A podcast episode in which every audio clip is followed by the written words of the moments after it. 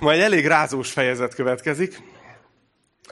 Ugye, hogy folytatjuk a korintusi levél tanulmányozását, mivel versről versre, fejezetről fejezetre tanítunk, ezért tényleg nem én választom ki, hogy miről kell beszélnem.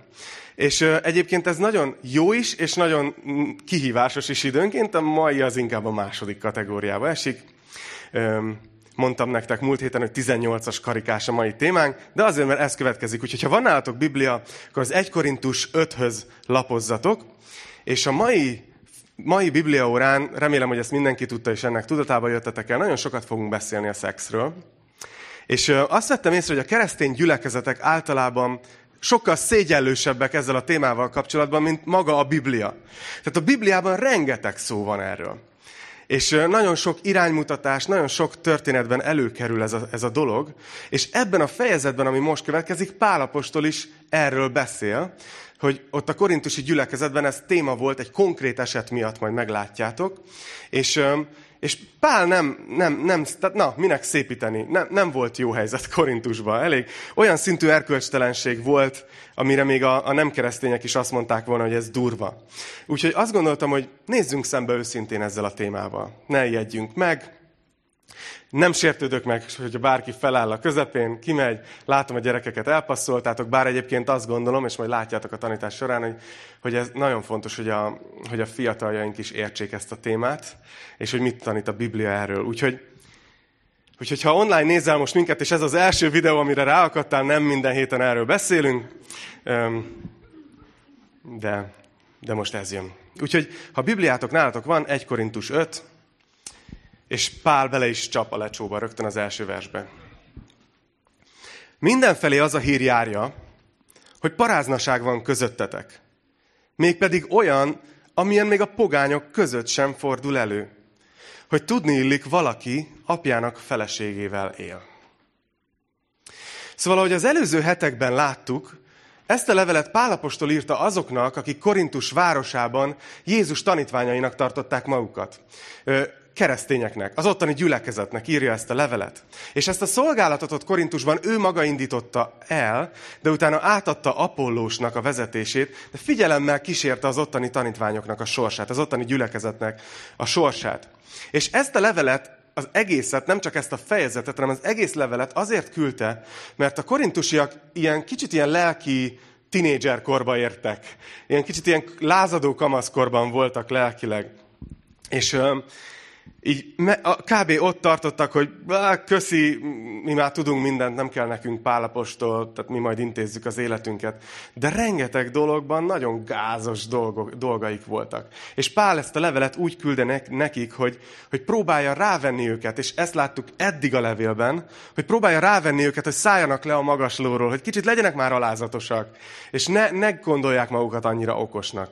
És erről tanítottam múlt héten, az alázat jobban áll neked, ez volt a címe.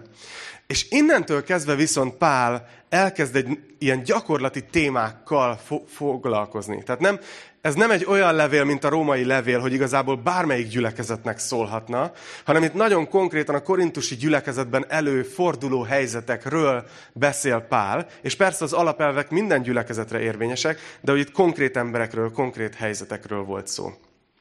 És ebben a helyzetben Pál ezzel a konkrét helyzettel foglalkozik, ami előjött, hogy volt ott Korintusban valaki, aki kereszténynek tartotta magát, keresztény volt, Jézus tanítványa volt, és az apja feleségével tartott fent szexuális kapcsolatot.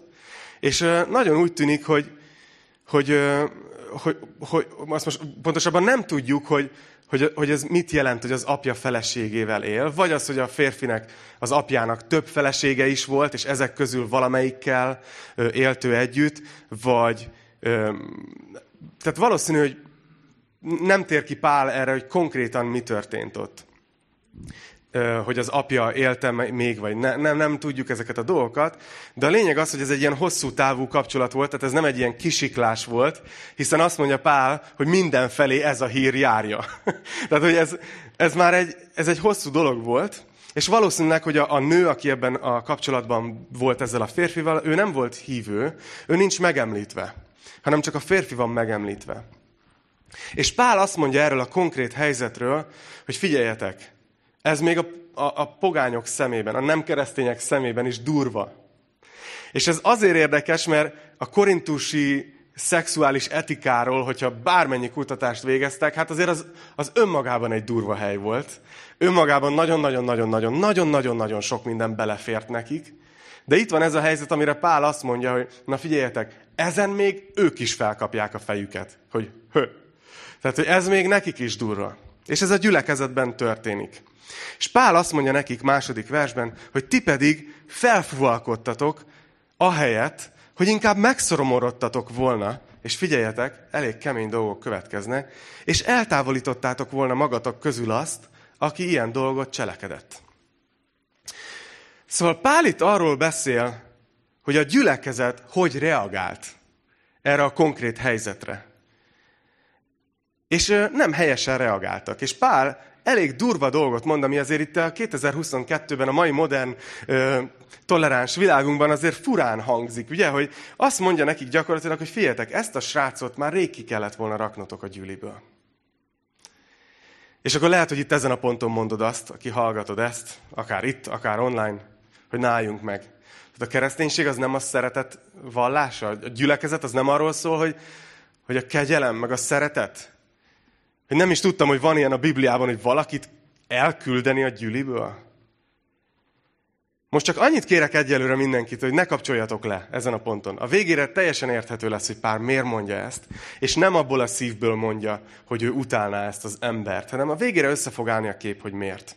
De van itt két nagy téma, és igazából az egész bibliórát ma erre a két nagy témára szeretném bontani. Az egyik az, amit itt maga Pál felvet, és amiről fog írni sokat még ebben a részben, hogy a gyülekezet hogy reagál egy ilyen helyzetre, amikor előfordul. És ezt mi részletesen meg fogjuk nézni, mert mi is egy gyülekezet vagyunk, és szeretnénk helyesen járni el dolgokban. De úgy éreztem, hogy készültem, és tudjátok, ilyenkor vannak azok a bibliórák, amikor így, így leülök, és így prrr, megírom. És van az, ami leülök, és lecsukom. Leülök, megint lecsukom a gépet. Megint leül. Na, ez ilyen volt, mert azt éreztem, hogy, hogy nem lehet erről a témáról beszélni, anélkül, hogy egy kicsit hátrébb lépnénk egy lépést, és feltennénk azt a kérdést, ami szerintem nagyon sok embernek a fejében motoszkál. És ez az, hogy, hogy egyébként miért fontos Istennek egyáltalán a szex témaköre? Miért van ennyi szó a Bibliában erről?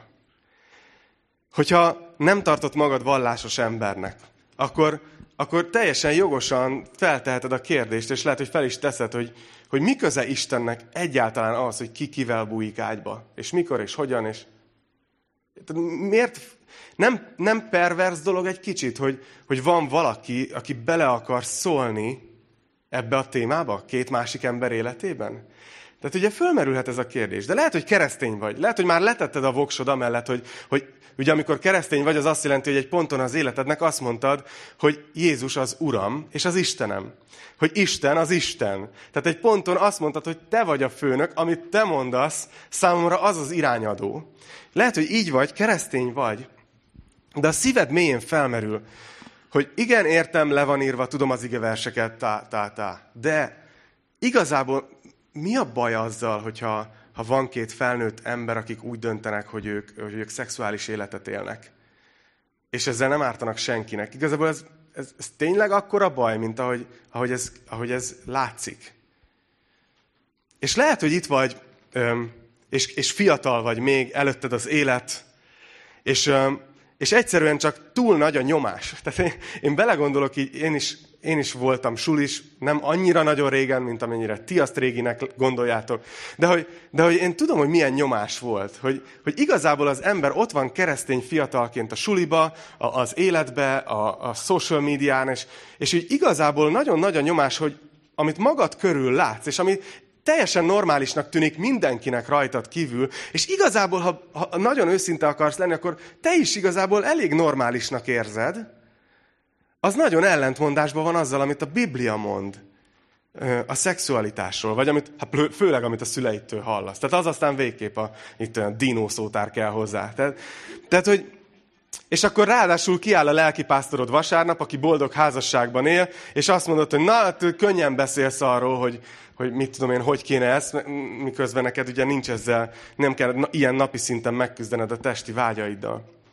Na szóval, azt hiszem, hogy, hogy együtt vagyunk ebbe a történetbe, és az van, hogy Isten bele akar szólni. Istennek van véleménye az emberi szexualitásról. És szeretne erről, erről, erről beszélni. És miért mondom ezt? Ugye itt van a Bibliában ez a rész, és Pál konkrét tanácsokat fog adni, és, és azt mondja itt ebben az első versben, figyeljétek meg, hogy, hogy az a hír járja, hogy paráznaság van közöttetek. A a paráznaság szó, ez a görögben a porneia szó, szerintem ismerősen cseng még akkor is, ha nem tudsz görögül. Ebből származik ugye ma a magyar ö, pornográfia kifejezés. És igazából ezt akkoriban mindenféle szexuális tevékenységre használták, ami nem egy, egy férj és egy feleség között történt a házasság kötelékében. Tehát mindenfajta házasságon kívüli szexualitásra használták ezt a kifejezést, és nem csak, nem csak arra, hogyha valaki házasság előtt él együtt valakivel, nem csak azzal, hogyha valakinek egy éjszakás kalandjai vannak, ne, és akkor vihetitek tovább, nem csak arra, hogyha ha pornót néz a neten, tehát és akkor lehetne több dolgot mondani, hanem, hanem a házasságon kívüli dolog. És lehet, hogy ott vagy ezzel, hogy ezt hallod, és azt mondod, hogy na bocs, de miért számít Istennek? Hogy ki kivel, hogyan, miért csinálja? Miért, és miért van ez a házasságmánia így Isten szemében, vagy világában. Mielőtt még belevágok, teljesen tudatába vagyok annak, pár ilyen bevezető gondolat, teljesen tudatába vagyok annak, hogy figyeljetek, ha, amit most mondani fogok, és amiről beszélni fogunk itt ma a Biblia fényében, ha valaki nem keresztényként hallgatja ezt, azt gondolom, hogy nagyon nagy az esélye, hogy ez hihetetlenül abszurdnak tűnik. És na, te, na nézzünk már szembe, ufók vagyunk ezzel a meggyőződéssel. Ha a Biblia alapon gondolkozol a szexualitásról, a mai világban ufó vagy. Ez van. Furák vagyunk, és én ezt teljesen megértem. Teljesen megértem, és ez nekem oké okay is. De amit szeretnék nektek ma megmutatni, és ez a második bevezető gondolatom, hogy itt világnézetek ütköznek igazából. Világképek ahogy az életről gondolkozunk. Nagyon fontos, hogy ennek a témának a két oldalán nem jó emberek és rossz emberek vannak. Nekünk nem emberekkel van konfliktusunk. Soha. Hanem, hanem különböző világképek ütköznek össze a mai korban is, és mi ebben élünk keresztényként. És simán előfordulhat, hogy te keresztény vagy, Jézus tanítványának tartod magad, de ebben a, világ, ebben a kérdésben, a szex témakörében valahogy átvetted, vagy legalább részben átvetted a világnak az értékrendjét. És, vagy, vagy lehet, hogy nem vetted még át, de nagyon vonzónak találod, hogy átvedd. És éppen ezért a harmadik bevezető gondolatom, hogy nagyon kegyelemmel szeretnék erről a témáról beszélni. Főleg azért, mert tudjátok, nagyon könnyű lenne úgy beszélni erről, hogy itt vagyunk mi, a gyülekezet, és beszélünk arról, hogy mi van ott kint. Hogy másokkal mi van. De az van, kedves barátaim, hogy a statisztikák azok nem hazudnak. Ma a gyerekek átlag, átlag 11 éves korukban találkoznak először pornográf tartalommal. Ez az átlag. Ez azt jelenti, hogy van, aki 6 évesen. És a pornófogyasztás az férfiak és nők körében is egyaránt nagyon magas, és a nagy számok alapján nem csak a termen kívül zajlik a küzdelem. És ezért tartom fontosnak azt, hogy, hogy úgy beszéljek erről, hogy közben értsétek a szívét, hogy, hogy, hogy együtt vagyunk ebben a harcban, és hogy lássuk azt, hogy, hogy mi Istennek a terve, és lássuk azt, hogy ő hogy akar segíteni nekünk abban, hogy ez a dolog helyén legyen az életünkben. Szóval, hogyha úgy mész el, hogy úgy érzed magad, hogy én megítéltelek, akkor nagyon sajnálom, akkor, akkor nem sikerül úgy beszélnem, ahogy szeretnék. Mert senkit nem ítélek el semmiért. De tanulmányoznunk kell, amit a Biblia mond. No, mielőtt tovább megyünk ezzel a korintusi résszel, Hagy mutassam meg nektek, hogy amikor azt mondom, hogy igazából a nagy problémánk az, itt a szex téma körében, hogy ütközik a világnak a világképe, és amikor világot mondok, akkor azt mondom, hogy az emberi társadalom, jó? Tehát ezt értem alatta. Ütközik a világnak a képe, világképe a Biblia világképével. És szeretnék nektek megmutatni hat ilyen ütközési pontot. Nem lesz most időm, hogy belemenjek mindegyikbe, és részletesen alátámasztom igeversekkel. Bármelyikbe belemehetünk később, vagy megkereshettek. De szerintem segít abban, hogyha ezt látjátok, hogy rögtön be fogjátok tudni azonosítani, amikor egy filmben, egy könyvben, egy beszélgetésen, egy élethelyzetben a világ, világképe és értékrendje kezd el hatni rátok, és vagy érzékelitek, amikor a Biblia, Isten értékrendje kezd el rátok hatni. És lehet, hogy már maga az, hogy ez között különbséget tudtok tenni, az segíteni fog. Nézzük az elsőt. A világ, és ez még, ez még nagyon messziről indít, de a világban azért az általános elfogadott világkép az az, hogy, hogy ez a világ intelligens tervezés nélkül alakult ki, és része az állatvilág, a természet, az élőlények, és az élőlényeknek, mint olyanoknak, az életük része a szexualitás. Nem csak az embernek, hanem az állatoknak is. És ez a világnak a világképe. Na ezzel szemben a Biblia azt mondja, hogy ez a világ Isten világa. És hogy ő találta ki a szexet.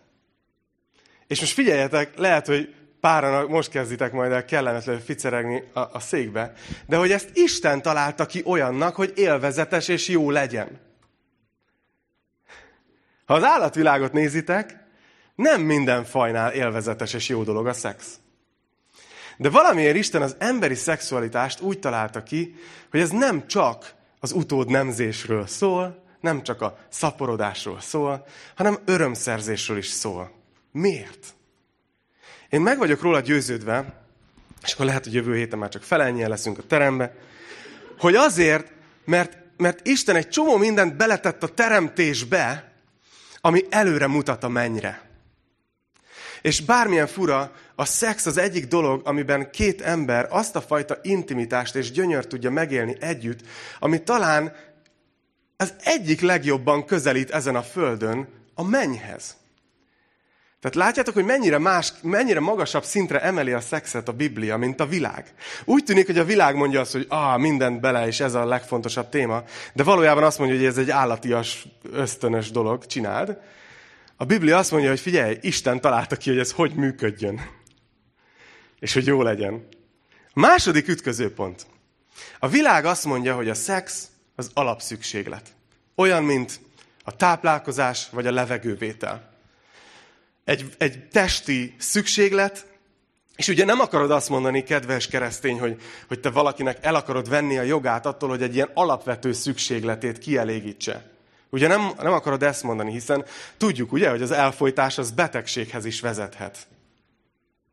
Ugye ez a világnak a képe. A Biblia azt mondja, hogy a szex nem alapszükséglet, hanem a szükséglet egy része egy szövetségnek. És a Biblia tele van emberekkel, és én személyesen is ismerek embereket, akik nem élnek házasságban, és nem élnek szexuális életet, és köszönik, jól vannak. És egyébként most már nagyon sok kutatás is van erre, hogy mérték hogy tényleg betegséghez vezete, meg tényleg nem lehet-e kibírni, és nem igaz. Tehát, hogy nem vezet betegséghez, ha valaki nem él szexuális életet. Jézus egyébként nem szexelt. Pálapostól egyedülálló volt, legalábbis abban a korszakában már biztos, amikor a leveleit írta. És Egyébként érdekes kutatások vannak, hogy azok például, akik pornót fogyasztanak rendszeresen, valami háromszor nagyobb arányban lesznek, vagy eséllyel lesznek depressziósak, mint azok, akik nem fogyasztanak pornót. Tehát, hogy látjátok, hogy ütközik a kép. Ütközik a kép. A világ és a Biblia nézet, nézőpontja. Még egy, harmadik, összesen hat lesz. A világ azt mondja az emberről, hogy az ember az alapvetően egy igen jól fejlett állat. Hogy mi is az állatvilág része vagyunk, csak előrébb tartunk pár millió évvel, igaz? Vagy pár milliárd évvel, mint a, a, a teremtésnek, tehát a, az élő világnak a többi része. És ezért ö, teljesen természetes, hogy az ember is egy ugyanolyan test, egy állati test, aminek vannak szükségletei és ösztönei, és teljesen rendben van, ha azok hajtják. A Biblia teljesen más képet ad az emberről. Azt mondja a Biblia az emberről, hogy az ember az Isten képének a hordozója. Hogy Isten képére van teremtve. És ugye az ember az nem csak egy test, amiben van valami szoftver, ami lekapcsol a halálkor, hanem az ember az a test, a lélek és a szellem hármasa. Hogy van egy, van egy testünk, a fizikai testünk, van egy lelkünk, ugye az én tudatunk, érzelmünk, akaratunk, ezek a dolgok, a vágyaink, de hogy van egy szellemünk is, ez az a részünk, ami Istenhez kapcsolódik, ami, ami miatt többek vagyunk, mint az állatok. Hogy van szellemünk. És hogy Isten úgy teremtette meg a, a, az embert, és küldte be ebbe a teremtésbe, hogy te menjél, és képviselj engem a teremtésbe. Te az én képemnek a hordozója vagy. És azt akarom, hogy a szellemed vezessen, és a tested a szolgálja a szellemedet. Hogy amit, amire Isten vezet a szellemeden keresztül, azt a tested végre tudja hajtani. Hogy a tested az egy eszköz. Egy porsátor. És tudjátok, ezért nagyon veszélyes, amikor keresztényként bedobjuk a gyeplőt, és a mi szívünkben is egy nagyon fontos helyre kerül a szexualitás, és ennek a, ezeknek a vágyaknak a kielégítése, akkor gyakorlatilag, amit, amit nem veszünk észre, hogy történik, és világméretekben történik gyülekezetekben, hogy lassan, ahogy hat ránk a világ, hogy gyakorlatilag átengedjük a testünknek az irányítást. És ez nem azt jelenti feltétlenül, és minden esetben, hogy akkor, akkor nem tudom, Istent is elhagyjuk, és hátat fordítunk neki, és megtagadjuk a hitünket, de egyszerűen megborul az egyensúlyunk, és átveszi a testünk az irányítást, és ezért azt gondolom, hogy most óriási gyengülésben van a Krisztus teste a világon, mert keresztényeket lehet, hogy jobban vezet a testük és a testi vágyaik. Még akkor is, hogyha nem elégítik ki, és nem, él, nem élik ki, de, de nagy hangsúlyt kap ez az életükben, mint Isten szent lelke. És akkor ilyen, ilyen gyengusz keresztények leszünk, ilyen kis gyengék. Úgy, úgy éppen hívők vagyunk, de, de Isten nem sok mindenre tud akkor használni minket. És remélem, hogy ezt sem ítéletként veszitek, hanem egyszerűen leírok egy folyamatot, ami szerintem meg tud történni mindannyiunknak az életünkbe. Egyébként nem csak a szexel kapcsolatban, mással is. Negyedik. A világ gyakorlatilag azért úgy tekint a szexre, hogy nem feltétlenül jelent többet egy jól eső fizikai dolognál. Nem feltétlenül van lelki komponense.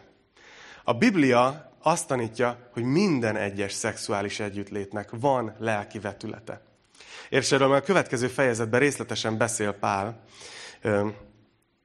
De hogy, de, hogy amik, de ezt a kifejezést fogja használni, hogy, hogy két ember egyé válik ilyenkor. Nem csak fizikailag, hanem egy lelki kapcsolódás is van. És nagyon érdekes, hogy vannak erre világi kutatások is, fölvillantottak embereknek képeket egy kutatásban, barátokat, családtagokat, kollégákat, ismerősöket és exeket. És ilyen izéket raktak a fejükre, nem tudom a pontos nevét, hogy maradjunk az izénél, amik így, tudjátok, így mutatták, hogy melyik agyi terület öm, aktivizálódik, amikor látnak egy-egy képet. És az az érde, azt az érdekes megfigyelést tették, hogy amikor az exek képet, tehát akikkel korábban volt szexuális kapcsolatuk, felvillantak, akkor ugyanaz a területe az agynak ö, aktivizálódott, mint ami a fizikai fájdalomnál aktivizálódik. Tehát, hogy amit a Biblia tanít, hogy ez nem csak annyi, hogy meg volt kész, jó van, jó volt, jól esett, hanem hogy van egy lelki vetülete, az visszaigazolja a tudomány is. Na, az utolsó előtti dolog, ahol ilyen ütközőpont, a világ nézőpontja és a Biblia nézőpontja között. A világ azt mondja, hogy figyeljetek, ha két felnőtt ember kölcsönösen úgy dönt, hogy leszeretnének feküdni egymással, akkor szívük joga. Ugye, mert ez a világ az emberek világa. A bibliai világkép az az, hogy ez a világ Isten világa, és mi, ne, mi az ő teremtményei vagyunk. Amikor Isten úgy döntött, hogy, hogy megalkotja a szexet, akkor ő ezt úgy alkotta meg, hogy ez két olyan ember között, egy férfi és nő között történjen, akik egymással szövetséget kötöttek. Nem szerződést, kedves házas barátaim. Nem szerződés, mert a szerződés adok-kapokról szól, hanem szövetséget. Hogy én veled vagyok, akármi van. És Isten ebbe a szövetségbe helyezte vele, mint egy megerősítő funkciót a szexualitást. És a bibliai házasság ezt a kapcsolatot ábrázolja ki. Azt a képet, amit, amit Isten, ugye azt mondja, hogy Jézus menyasszonya az egyház. Hogy ott, ott egy szövetség van. Jézus elkötelezte magát mellettünk, Isten elkötelezte magát a gyülekezet mellett. Nem fog új után nézni, más után nézni, hanem ő szövetséggel szeret minket. És ebben a kapcsolatban van ez az összekötő kapocs. És végül egy másik ütköző pont, amit most pont itt említettem is már egy kicsit, hogy a világ azért úgy tekint a szexre, és szerintem fiatalok, ti abszolút ezt alá tudjátok írni, kicsit ilyen üzleti dolog. Ránézel egy csajra, na, mit kaphatnék tőle? Hát, ahogy megnézem, elég jó dolgokat, ugye? Én mit tudnék neki adni? És az egész átmegy egy ilyen adok-kapokba, ami azt jelenti, hogy nagyon sok ember van ma úgy együtt a világon, hogy addig vannak együtt, amíg valamelyik úgy nem gondolja, hogy valaki mástól többet tudnak kapni, vagy jobbat tudnak kapni ezen a téren. És ez elvezet igazából a tárgyiasításhoz. Nem tudom, hogy hallottátok-e már ezt a kifejezést, de amikor úgy tekintesz egy emberre, hogy ő, egy, ő a te vágyaidnak a tárgya, a te boldogulásodnak a tárgya, az eszköze, és ezt látod benne, és azt hiszem, hogy ezért ennyire veszélyes az a világ, amiben élünk. Ezért tartom nagyon veszélyesnek a, a világnak a szexuális etikáját, mert ide vezet. Ide vezet. És a bibliai világkép pedig az, hogy a másik ember az, Istennek a drága fia és a drága kislánya. Hogyha tudod, oké, nem. Eni azt mondta, hogy ebben a tanításban, ha lehet kérni, ne hozzak túl sok személyes példát. És teljesen megértem. De érted, egészen más, hogy úgy mész, és ismerkedsz, hogy te szeretnél valamit kapni valakitől, amire úgy vágyad van és szükségleted van. Vagy úgy mész valakihez, hogy tudod, hogy ő az Istennek a kislánya. És én lehet, hogy szövetséget kötök vele, ha Isten erre indít, de ő akkor is az Isten kislánya marad, és én nem tehetek meg akármit vele. És nem használhatom őt akármire. Nem használhatom őt. Hanem, hanem egyé válunk a szövetségünk megerősítéseként, de ő nem az én tárgyam. És ezt azt tapasztalom, hogy főleg azért nagyon veszélyes, mert egyébként ugye a legtöbb pornográf tartalom pont az ellenkezőjét ö, sugalja, és akár hiszitek, akár nem, erre is kutatások vannak, hogy áthúzalozza az agyunkat. Tehát megerősödnek olyan agyi folyósok és utak a véráramlásnak az útjai, amelyek ezt a gondolkozást szolgálják ki. És ezért olyan nagyon nehéz lejönni a pornóról, és ezért annyira, annyira kihívásos ez a terület. Szóval az volt a célom ezzel, hogy kicsit felmutassam nektek, hogy Isten gyökeresen más gondol a szexualitásról, mint az emberek és a társadalom, és tudom, hogy ufó vagyok azzal, hogyha a Bibliában hiszek, de, de látnunk kell, hogy, és tiszteletbe tartjuk mindenkinek a jogát, hogy mindenki eldönthető, hogy melyik véleményt fogadja el, csak szeretném, hogy lássátok, hogy ez, hogy minden, ami történik a világban, minden sorozat, minden film, minden zene, mindegyik egy világképből táplálkozik. És kell, hogy tud megítélni, hogy te melyikből kapod most az inputot. Szóval ez az első nagy témakör, amiről szerettem volna beszélni nektek, hogy, hogy lássátok meg, hogy miért fontos Istennek a szexualitás, hogy miért van határozott véleménye, hogy miért mondja azt mondjuk, hogy házasság előtt ne, hogy miért mondja azt, hogy, hogy így és így csináljátok ezt a dolgot. De most térjünk át a második témára, ami itt a fejezetnek a pál szerinti igazi témája, hogy bár itt volt egy konkrét helyzet, de itt Pál a gyülekezetnek ír, mert az ő reakciójuk is probléma volt. Tehát itt volt ez a helyzet, hogy valaki együtt élt az apjának a feleségével, és a gyülekezet az, az így úgy reagált erre, hogy na és, semmi gáz, csináld. Kegyelem van, szeretet van, tolerancia van. És ezzel szemben azt mondja Pál, hogy figyeljetek, nem jól reagáljátok le ezt a helyzetet. És azt mondja, hogy ezt a srácot, az lenne a megoldás, hogy el kell távolítani a gyűliből. Ki kell, el kell küldeni. És nézzük tovább, mert most jönnek igazán a rázós versek. Szóval, szóval vannak dolgok. Nézzétek ezt, azt mondja, mert én, harmadik vers, aki testben távol vagyok, de lélekben jelen, mint jelenlévő már ítéltem a felett, aki így cselekedett. És úgy ítéltem, hogy miután az Úr Jézus nevében összegyűltünk, ti és az én lelkem, a mi Urunk Jézus hatalmával átadjuk az ilyet a sátánnak. Teste pusztulására, hogy a lelke üdvözüljön az Úrnak a ma napján. Hú! Próbáltam volna a Gergőre átpasszolni ezt a tanítást. Mi ez? Mi ez? Átadjuk a sátánnak. Mi, mi van? Összejövünk, és... Na, tegyük ezt egy kicsit rendbe. Pál itt azt mondja, hogy kedves korintusi gyülekezet, nem jól kezeltétek ezt a helyzetet, muszáj, hogy a saját tekintélyemre appelláljak, és muszáj, hogy rendbe tegyük ezt a helyzetet. És ezért küldtem nektek ezt a levelet Timóteussal, és azt mondja, amikor összejövünk a gyülekezet, ti és az én lelkem, és szerintem itt arra gondol, hogy, hogy itt van az ő levele. Itt van leírva, hogy ő mit gondol erről a témáról. És azt mondja, hogy amikor összejövünk, akkor át kell adni ilyen embert a sátánnak. Mindjárt visszatérünk erre, hogy mi, gyakorlatilag Pál azt mondja, hogy helyre kell tenni ezt a helyzetet. Nem mehet így tovább. Hogy ez a srác jár a gyülibe, minden oké, okay, ugyanúgy körbeveszitek testvéri szeretettel, bátorítjátok, és közben benne él valamiben, ami ekkora bűn. Nem megy ez így tovább. Azt mondja, hogy fe, valahogy segítenetek kell neki, hogy fölismerje, hogy rossz úton jár. Muszáj segítsetek. És itt le is írja Pál a megoldást. Na mit jelent ez, hogy átadjuk az ilyet a sátánnak? Hú. Tudod, amikor így mondom el este otthon a tanítást tenninek, hogy miről fogok másnap beszélni, akkor vannak olyan részei azért, amikor így, így megnézzük, hogy gyerekek tuti elaludtak már, tudod? Hogy rosszat álmodjanak. Szerintem fontosabb, hogy mit nem jelent ez a kifejezés. Biztosan nem azt jelenti, hogy Pál azt mondja, hogy ezt az embert től mi elvesszük az üdvösségét.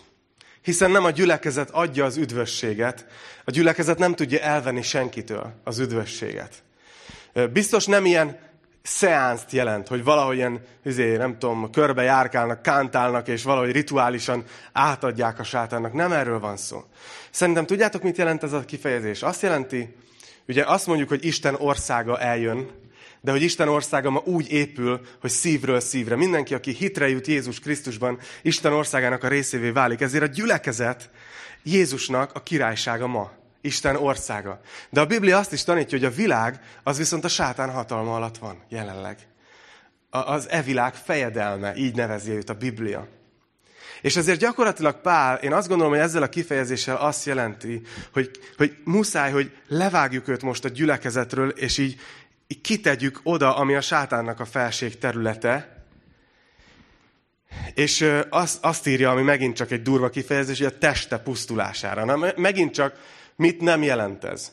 Biztos, hogy nem azt jelenti, amit a középkorban gondoltak, mert nem tudom, hogy tudjátok hogy erre a versre épült az inkvizíció hogy a, a bűnöst azt most jól meggyilkoljuk, meg megkínozzuk, hogy majd hát, ha a lelke üdvözül. Nem ezt jelenti. Szerintem Pál arra gondol, hogy megengedjük, hogy learassa a bűnének a következményeit a testében. Bizonyos bűnöknek, és főleg a szexuális bűnök ilyenek, hogyha benne élsz, akkor lehetnek következményei ennek testileg. De nézzétek meg, és, és leakadunk ezeken a nehéz kifejezéseken, miközben ennek kéne elkapni a szemünket. Hogy Pál azt mondja, hogy miért, miért tesszük ezt? Azért, hogy a lelke üdvözüljön az Úrnak a ma napján. Szóval látni fogjátok, hogy itt, ahogy mondtam az elején, a korintusi levél nem általánosságban íródott. Tehát Pál nem azt mondta, hogy figyeljetek, van egy ilyen a gyülibe, hogy valaki együtt él valakivel, aki nem a felesége? Hát tudjátok, hát meg van írva a nagykönyvbe, tudjuk mi a szabály, ki kell rakni a gyüliből.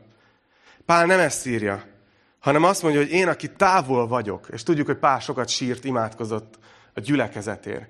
Azt mondja, hogy én már döntésre jutottam abban, hogy itt most mit kell tenni ebben a helyzetben. Ez nem egy, egy ilyen biankó válaszreakció volt, hogy ilyenkor mi jár ezért. Hanem Pál vizsgálta az Úr előtt, hogy mi lenne az, ami segítene ennek a tesónak, hogy felismerje, hogy amiben él, az nem helyes, és hogy valahogy visszajöjjön, és megtérjen, és üdvözüljön. Pál ezen gondolkozott. És ugyanígy van, hogy mondtam, hogy általános, nem általánosakban íródott ez a levél, hanem egy konkrét helyzet, ez az alapelv, amit itt látunk, és amit nekünk itt, is itt, kedves kis tartsa, át kell venni. Az alapelv az az, hogyha valaki szexuális bűnben él folyamatosan, akkor a gyülekezetnek felelőssége van abban, hogy ne bátorítsa ebben. Ne azt mondja, hogy semmi gáz, hanem segíteni neki felismerni, hogy rossz úton jár.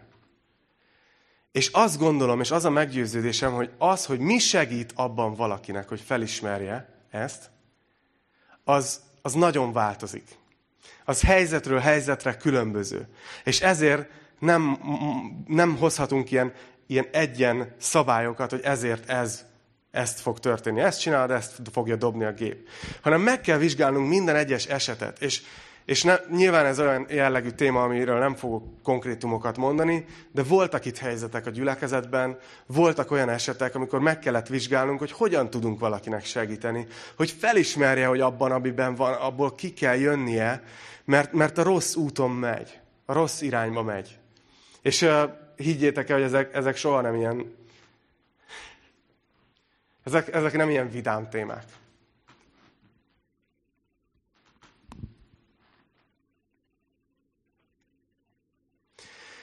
És valószínűleg ott, abban a korban Pál úgy ítélte meg, hogy, hogy ennek a srácnak az fog segíteni, hogyha most egy ideig nem jöhet a gyűlibe.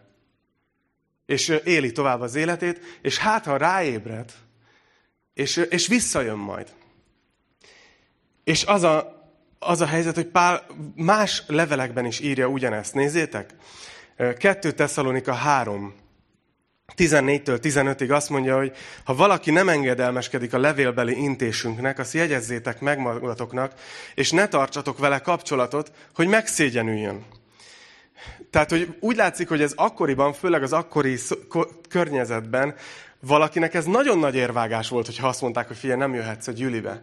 És ezért Pál valószínűleg többször látta ezt az eszközt működni, hogy ezt mondták egy embernek, és emiatt ő megtért. És ezért javasolja ebben a helyzetben is ezt a megoldást. De nézzétek meg, hogy mit mond. Azt mondja, hogy de ne tekintsétek ellenségnek, hanem incsétek, mint a testvéreteket. Pál nem azt mondja, hogy aki ilyet tesz, az innentől kezdve nem testvér. Hello, szia, szevasz. Tűnj innen, mert bemocskolod a gyülekezetet. Szégyent hozol ránk. Nem. Nem azt mondta, hogy a gyülekezet legyen egy ilyen vallási rendőrség, aki megy és lecsekkolja a bűnösöket, és lekapcsolja őket. Hanem azt mondja, hogy mint egy család, akiknek nagyon fáj, hogy valamelyik családtag rossz úton megy, rossz irányba, rossz döntéseket hoz. Hogy, hogy tegyetek meg mindent, ha az kell, hogy most egy ideig nem veszitek föl neki a telefont, hogy érezze meg, hogy súlyos az, amit tett, akkor tegyétek meg, de azért, hogy visszakapjátok őt. Szóval ez egy nagyon terhelt téma, és mondtam, hogy nyilván lesznek is, voltak is ilyen helyzetek itt is nálunk, amit tudnotok kell, hogy, hogy nem, nem vehetjük fél váról ezeket a dolgokat. Ezt tanítja itt Pál ebben a fejezetben. Azt mondja, azt mondja a gyülekezetnek, hogy ne tűrjétek el, ne bátorítsátok, ne bagatelizáljátok. De minden egyes helyzetben dönteni kell, hogy, hogy mi működik. Ma például egy olyan helyzetben élünk itt a kereszténység, hogy ha valakinek azt mondom, hogy nem jöhetsz a gyűlibe, akkor kb. annyit érek el vele, hogy vagy, vagy egyáltalán nem fog gyűlibe járni, és még jobban beszippantja ez a negatív spirál, amit nem tudom, Netflixnek meg mindennek hívnak, vagy elmegy egy másik gyűlibe, ahol senki nem tudja, hogy ki, és elmond egy verziót a történetből, és lehet, hogy öt év múlva egy lelki gondozói beszélgetésben ugyan fel az egész, ami van. Tehát amit akarok mondani, hogy az alapelv ugyanaz, a módszer, abban bölcsességet kell kérnünk az Úrtól. Azt mondja Pál, hogy nem jól dicsekedtek ti. Hát nem tudjátok, hogy egy kis kovász az egész tésztát megkeleszti.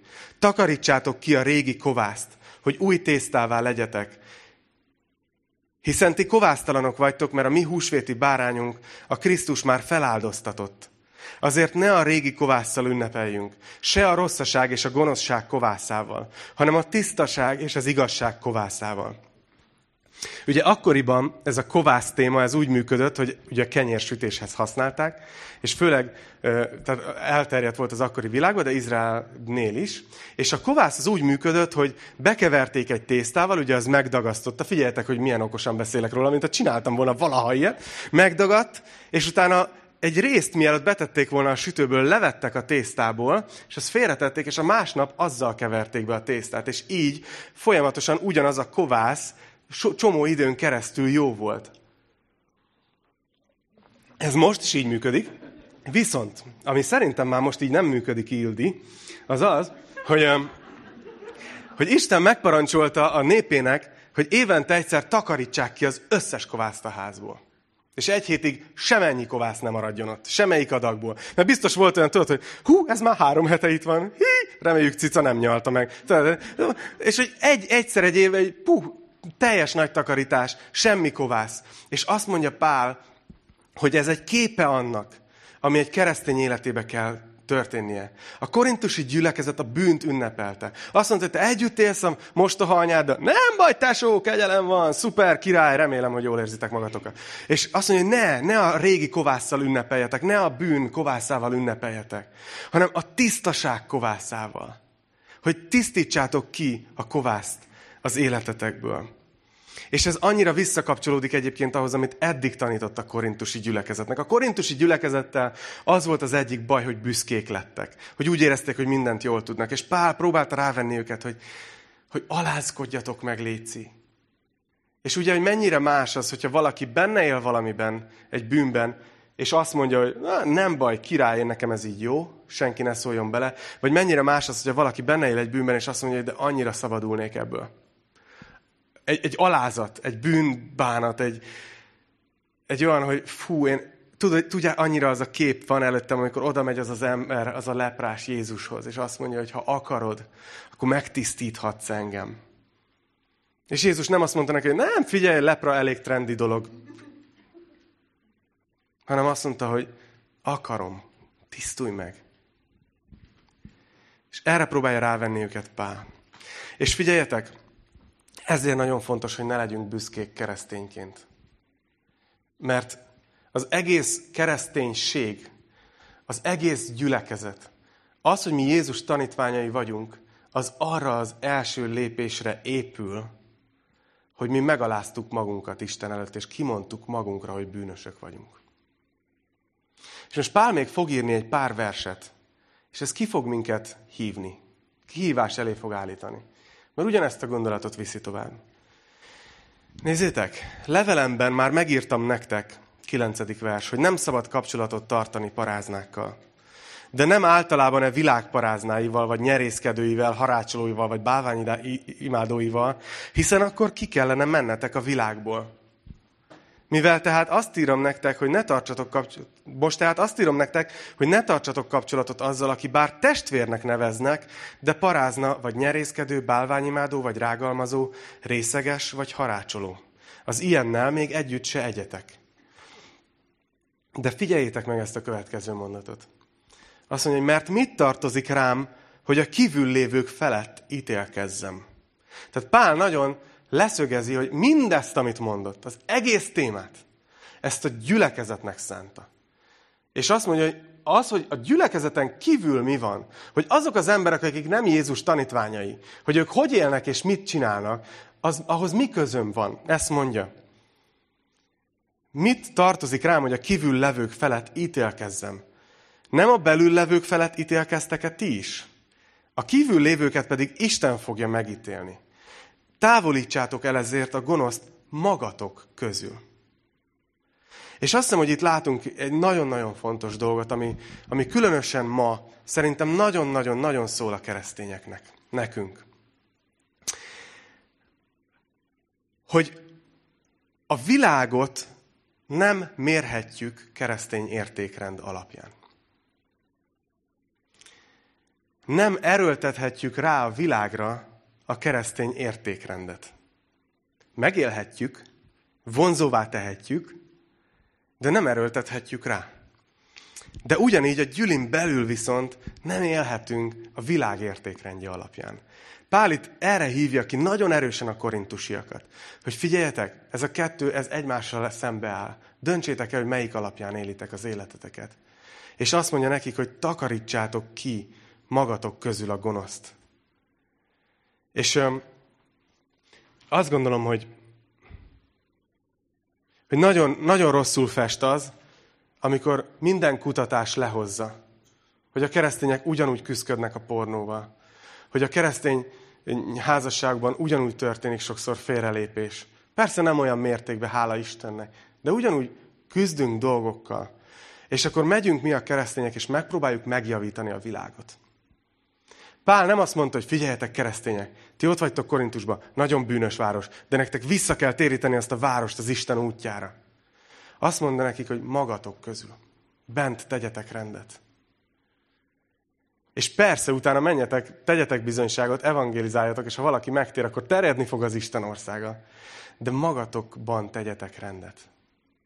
Gyüliben tegyetek rendet. No hát, megmondom őszintén, hogy ilyen csöndben rég tanítottam. Amikor ennyire a szél sem zümmög, vagy a zlét sem zümmög, vagy hogy mondják. De még egy utolsó gondolatot hagy mondjak nektek.